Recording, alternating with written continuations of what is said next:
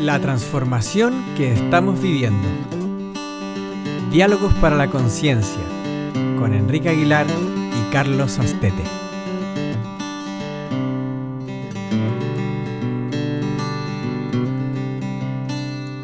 Hola Enrique, ¿qué tal? Hola Carlos, buenos días. Buenos días, aquí estamos oh, conversando en otra conversación nueva. Sí, con muchas ganas tengo hoy. Yo también. No sé qué vamos a hablar, pero tengo muchas ganas. ganas acumuladas ya, ¿no? De las vacaciones. Sí, sí, sí, Ganas de compartir, de, bueno, de pasar un ratito bien y que sea útil para los demás. Eso mismo, yo también. Bueno, Enrique, mira, hoy, eh, para la conversación de hoy, yo escuché por ahí, me comentó un pajarito por algún lugar, de que tú en algún momento de tu vida estudiaste ambientología, ¿lo digo bien? ¿Ambientología? No, ciencias ambientales. Ah, eso, ciencia. ambientología es el área de las ambientes. Ciencias ambientales es una, una, una, licenciatura universitaria que, que bueno, el, el, el, el, resultado es un, pues el técnico que sale ahí es un ambientólogo. Exacto. Esto, vale, perfecto. Pues en ciencias ambientales, entonces. Y no sé, bueno, me gustaría que hoy día contaras un poquito esto, cómo fue tu experiencia estudiando esto, qué aprendiste, bueno, no sé, lo que... Bueno, eh, gracias por la pregunta. Yo eh, estudié también magisterio y daba clases y de repente necesité explorar otro mundo y me llamó. Tuve la llamada de, bueno, de, de estudiar eh, pues lo que son las relaciones eh, ambientales. cuando, era, cuando, era, cuando lo estudié, pues quería arreglar el mundo y de alguna manera, pues dije, bueno, voy a arreglar el mundo medioambiental. y estudié esa carrera. Mira, una de las cosas, la verdad que yo salí desencantado de la universidad en general eh, por una forma de estudiar tan académica. A mí me faltaba experiencia, me faltaba eh, adquirir sabiduría mediante la experiencia. Pero bueno, eh, una cosa que yo me llevé del estudio de las ciencias ambientales es la, eh, amuelar mi cabeza de manera sistémica, que ya venía predispuesto a esto, pero las ciencias ambientales, en las ciencias ambientales confluyen todas las ciencias, tanto las sociales como las ciencias puras, ¿no? Pues eh, por la mañana entrábamos en clase y de repente, pues en la primera asignatura venía un médico y nos hablaba de salud mm, pública y el siguiente asignatura era sobre derecho ambiental y venía un abogado y nos hablaba de esto. luego había economía ambiental y venía un economista y luego un geógrafo y lo así. Entonces era muy interesante poder ver cómo todo estaba relacionado y cómo todas las disciplinas confluyen en, en lo que llamamos el soporte ambiental. ¿no? Bueno, me quedo con esta mirada sistémica que me aportó. Trabajé como técnica ambiental en espacios naturales protegidos, exploré ese camino y pronto me di cuenta que, yo sentía llamado a realizar otras cosas, que es lo que hago ahora. Claro, y con, esta mirada eh, tan sistémica, de, tanto, de tantos lugares, de, tantos, ¿no? de tantas cosas que se conectan entre sí, eh, ¿Qué, mirada tienes hoy con las cosas que, estás viendo a tu alrededor respecto al ambiente? Vale, sí. Mira, pues claro, hoy se habla de uno de los principales conflictos, de una de las principales problemáticas de, de hoy es el cambio climático.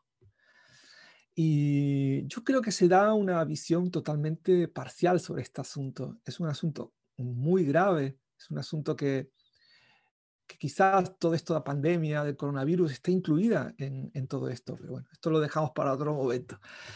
Eh, se está dando una visión parcial, ¿no? Porque, ¿qué es, qué, cómo, es, ¿cómo hemos llegado a esta situación donde ponemos en jaque a las condiciones ambientales que conocemos eh, del planeta? ¿Cómo hemos llegado ahí? ¿Cómo es que no se analiza profundamente cómo hemos llegado ahí? Sí se ha analizado y se analiza, pues sí que hay muchas voces que dicen, bueno, este modelo de desarrollo en el que estamos inmersos está propiciando esto. Este modelo de desarrollo basado en, la explotación desmedida de los recursos naturales y, en, el, consumo desmedido para mantener un sistema económico como el que conocemos. Sea, es extraigo recursos, consumo recursos, extraigo recursos, consumo, consumo, consumo. Y claro, esto es, esto genera este modelo de desarrollo en el que tenemos que genera unas externalidades, se dicen en, economía, unas externalidades, pues, pues es la, contaminación, por ejemplo, la emisión de, del uso energético que tenemos de carbono, pues genera tanto CO2 que genera un, bueno, este efecto invernadero que está influyendo en el clima. Vale. ¿Y cómo es que sabiendo que este modelo de desarrollo está destruyendo nuestro hábitat planetario, genera injusticias sociales, eh, reparto desigual de las riquezas. ¿Cómo es que seguimos eh, haciendo lo mismo? ¿Cómo es que no, no hay posibilidades? ¿Cómo es que no nos sentamos ya y cambiamos esto? Y por favor, que me escuche, no me tache de inocente me quiero poner inocente ahora mismo para ver esto de una manera inocente, sin, juzgarlo, decir, hostia, estamos destruyéndonos a nosotros mismos, nuestra salud y nuestro, nuestro ambiente.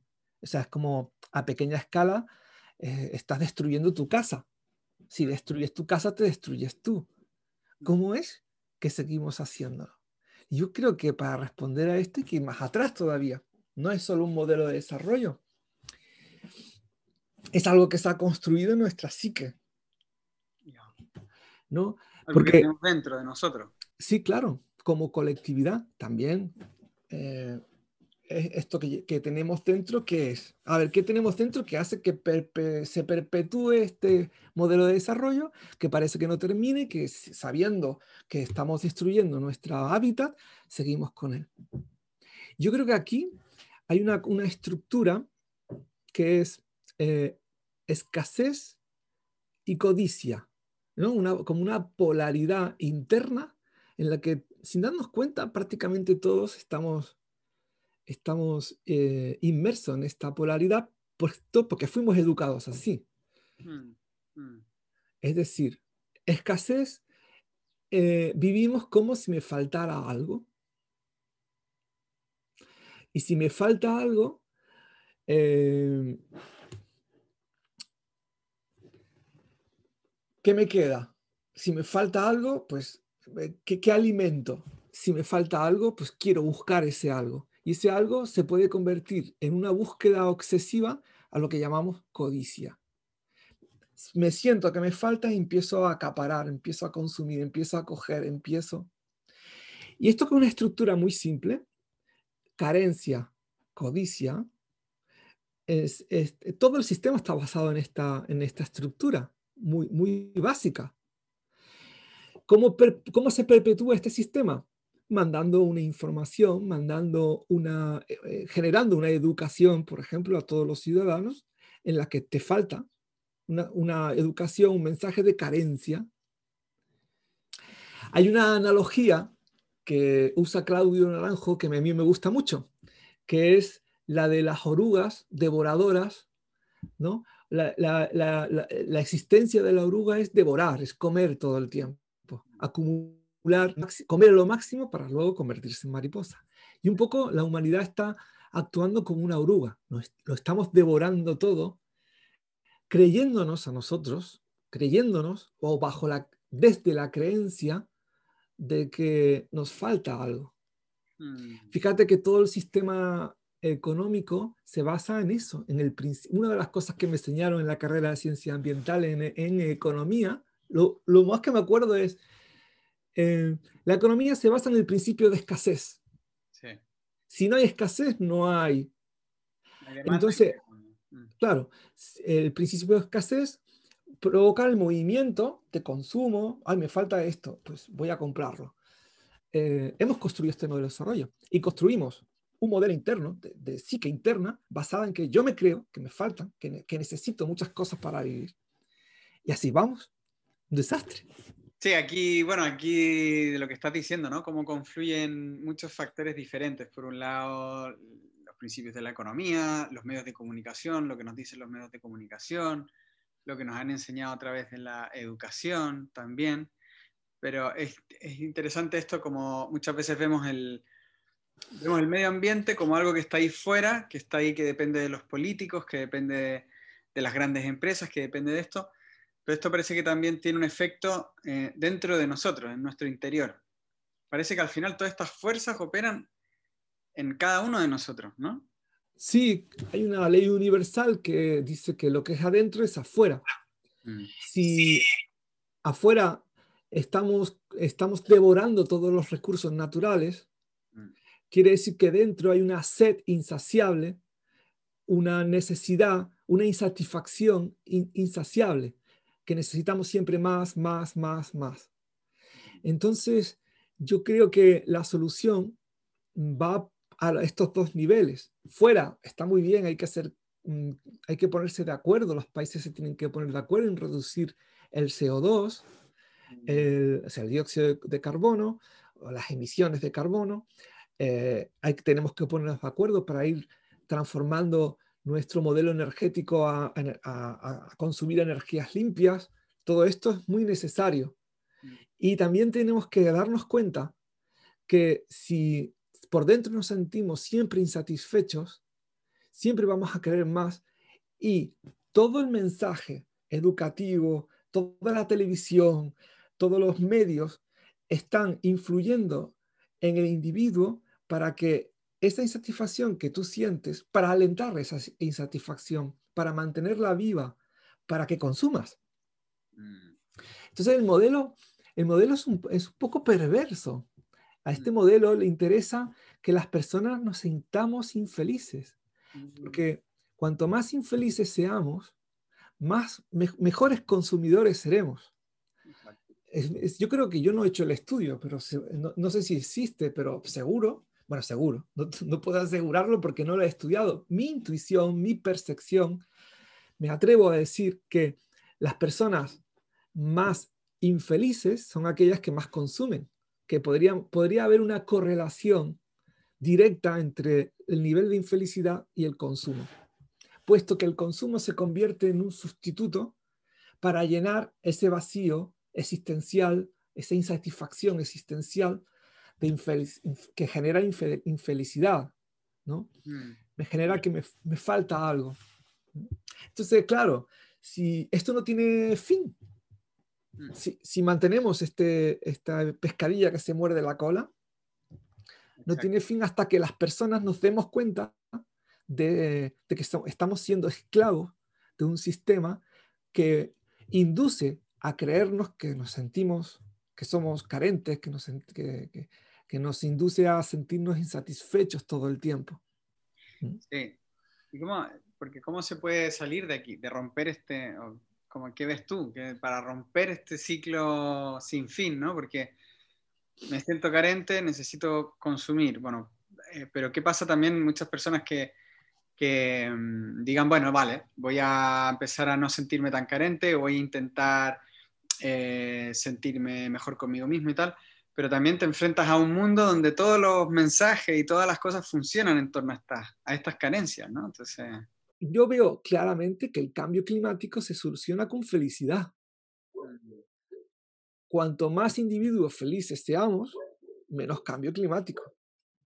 Es decir, cuanto más personas se despierten, se den cuenta de que el sistema te está empujando todo el tiempo a que te sientes insatisfactorio, lo veas y empiezas a buscar alternativas de vida para no seguir el sistema, pues, y ahora, pues Sí, sí, y ahora que lo dices, eh, me viene esto como muy importante que cada vez más personas empecemos a buscar esa otra vía, porque de alguna manera, si, si los cambios ocurren desde distintos lugares, como tú dices, con las ciencias ambientales, ¿no?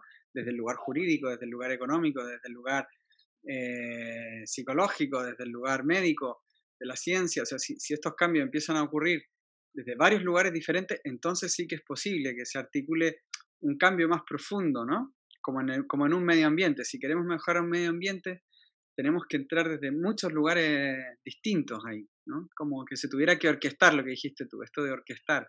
Claro, mm. porque el, el, medio ambiente es nuestra casa.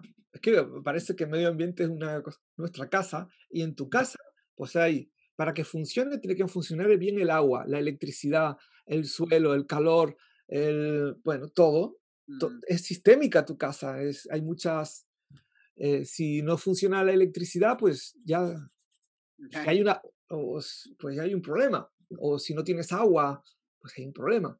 Bueno, sí, lo que dices, Carlos, es, es así. Cada vez hay más, eh, la suma de la humanidad, de las miradas, de los puntos de vista de los médicos, de los ecologistas, es necesaria que se integren.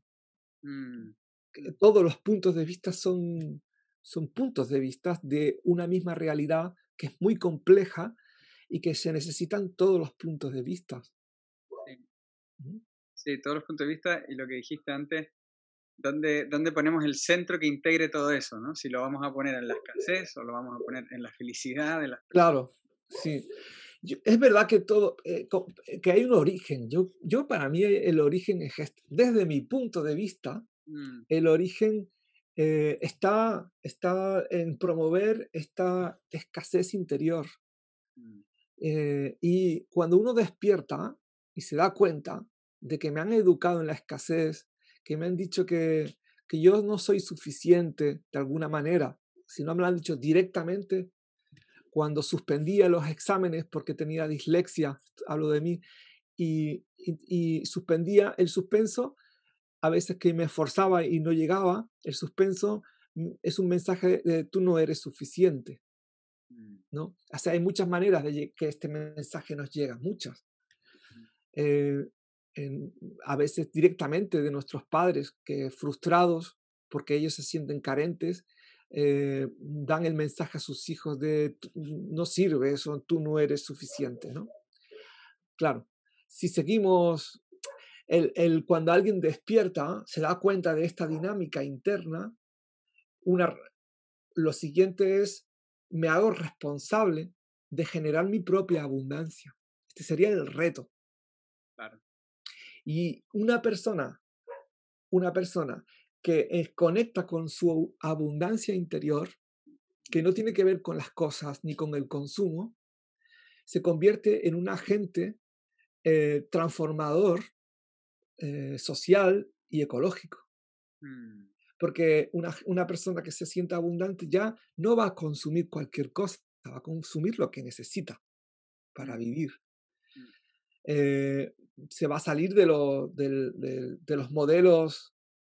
Una persona que se sienta abundante no se traga todos los anuncios televisivos y una televisión que todo el mensaje que da es sobre, eh, sobre escasez. Sí, ¿sí? Y, a, y, a, qué le dedicas tu dinero y tu atención, ¿no? Yo, por ejemplo, una de las cosas que descubrí mucho en la formación ludo corporal contigo, Enrique, es lo mucho que me encanta pintar y conectar conmigo y, y expresarme a través de la pintura, por ejemplo, ¿no? Lo pongo como ejemplo. Y para mí ese es un claro ejemplo de abundancia interior, ¿no? Porque es como que yo mismo produzco algo de manera muy sencilla y muy fácil que realmente me nutre muchísimo y me, y me, y me hace muy bien, me sienta genial, me quedo muy tranquilo, ¿no? Y, estoy haciendo eso en vez de, no sé, yo qué sé, irme al McDonald's o irme a no sé qué, a gastarme el dinero en cosas de plástico, en cosas de no sé qué, en cosas que fomentan este mismo, esta, esta maquinaria, ¿no? Claro. Y, esta abundancia interna me ayuda a mí a estar mucho más tranquilo, más, más relajado conmigo y a, y a, querer buscar cosas que me nutran de verdad, que me nutran, no sé cómo explicarlo, interiormente también. Claro. Fíjate que eh, lo que estás diciendo es tú encuentras una actividad donde, te, donde conectas con la abundancia, que no cuesta dinero, pero el mensaje que el sistema lleva, el mensaje que nos da el sistema todo el tiempo es, para tú sentirte bien, abundante, tienes que consumir algo. O te compras un coche, mm. o, vas a, a, un sitio donde vas a consumir algo. ¿no? Sin embargo, no, no hay una educación, no hay una sociedad que aliente el siéntete abundante, siéntete bien, sin gastar. Exacto. Yo creo que eh, tenemos que ir hacia ahí, no nos queda otras, y que, que precisamente la crisis ambiental va a apretar también, bueno, no es que lo diga yo, lo dicen los científicos. Eh, cuando lleguemos, creo que la temperatura media del planeta ha subido un grado y, y, los, los, estudios dicen que el, el, a partir de una elevación de 2 grados en, en la media planetaria va a generar unos desequilibrios muy, muy impredecibles que no sabemos cuál, qué va a ocurrir. Mm, Yo creo que este, este, este, hecho pues nos va, nos va a dar humildad al ser humano. Y detrás de todo esto también hay una soberbia en la, en la raza humana tan grande, el, el creernos que somos los dueños de, del legado natural. Es muy, triste esto. A mí cuando conecto con ello me da mucha tristeza. Cómo nos hemos perdido tanto, cómo nos hemos desconectado tanto de nosotros mismos, de nuestro cuerpo, de nuestro ser, que nos creemos eh, dueños de la, de, la, naturaleza, de la vida, ¿no? de las vidas, de, de, las plantas, de los árboles, de otros seres vivos que los tratamos eh, eh, sin respeto, ¿no? Cuando, cuando, cuando perdimos el respeto por la vida de los otros seres vivos, vivos, perdimos el respeto por nosotros mismos. Mm. Y así nos va. Entonces, detrás de, esta falta de respeto es una, hay una soberbia muy grande de creernos que estamos por encima de otros seres vivos, ya sea una arañita o sea un búfalo, o sea todo un bosque, una selva, Da igual, la araña necesita el mismo respeto que la selva. Es cuantitativamente diferente, pero la actitud que nace de dentro es el respeto. Todo ser vivo necesita respeto. Y no es por los seres vivos, es quiénes somos cuando, cuando no respetamos la vida que nos rodea. ¿Quiénes somos nosotros? ¿En quién nos convertimos nosotros cuando no respetamos la vida que nos rodea? Pues nos convertimos en seres seres soberbios, mm. desconectados del corazón. Y eh, es triste. Yo cuando, eh, cuando fui maestro y llevaba a los niños a, la, isla de... Llevaba mi clase todos los años a la isla de La Gomera, a un parque natural, a un parque nacional, un parque nacional de Garajonay, y, y llevaba a 40 niños y niñas eh, bueno, una, una, tropa o más. Y, y, yo recuerdo tener la imagen de ir por el, por el bosque y, y ver al principio una, como una máquina de matar. Mm. ¡Profe, una araña! Y el, primer impulso a, a, matarlo, ¡profe, una, una avispa! Eh, como que no sé cómo se, en, en, qué momento se metió que todos los seres, que los seres vivos que nos rodean son una amenaza. Y claro que hay algunos que hay que tener cuidado porque nos pueden eh, agredir, nos pueden picar. O... Mm. Creo que esto es muy antiguo, pero bueno, eh, era muy bonito como, como ir, bueno, muy bonito para mí como docente ir, ir haciéndoles ver a los niños y a las niñas que son seres vivos como tú. Y mm. costaba, ¿eh? Costaba, pero bueno. pero entraba. Sí, sí, sí, al final, sí, seguirán niños de 10 años que todavía hacen caso al profesor. bueno. Interesante y muy potente esto también. sí. Para otro video totalmente nuevo de, de, cómo nuestra falta de humildad nos ha desconectado de, de nuestro entorno, de nuestro, nuestro medio ambiente. Sí, sí, sí. Bueno, Enrique, pues eh, muchas gracias por esta conversación de hoy. Ha sido interesante el ver cómo desde tantos ángulos, desde tantos lugares diferentes, eh, realmente si queremos una solución a un problema tan complejo como este, no solo lo, podemos, lo tenemos que mirar desde un solo lugar, ¿no? No solo se trata de reciclar, no solo se trata de, sino que también se trata de nosotros mismos, de cómo nos tratamos, de cómo nos nutrimos, ¿no? Interiormente. Así es. Mm. Bueno, muchas gracias, Enrique.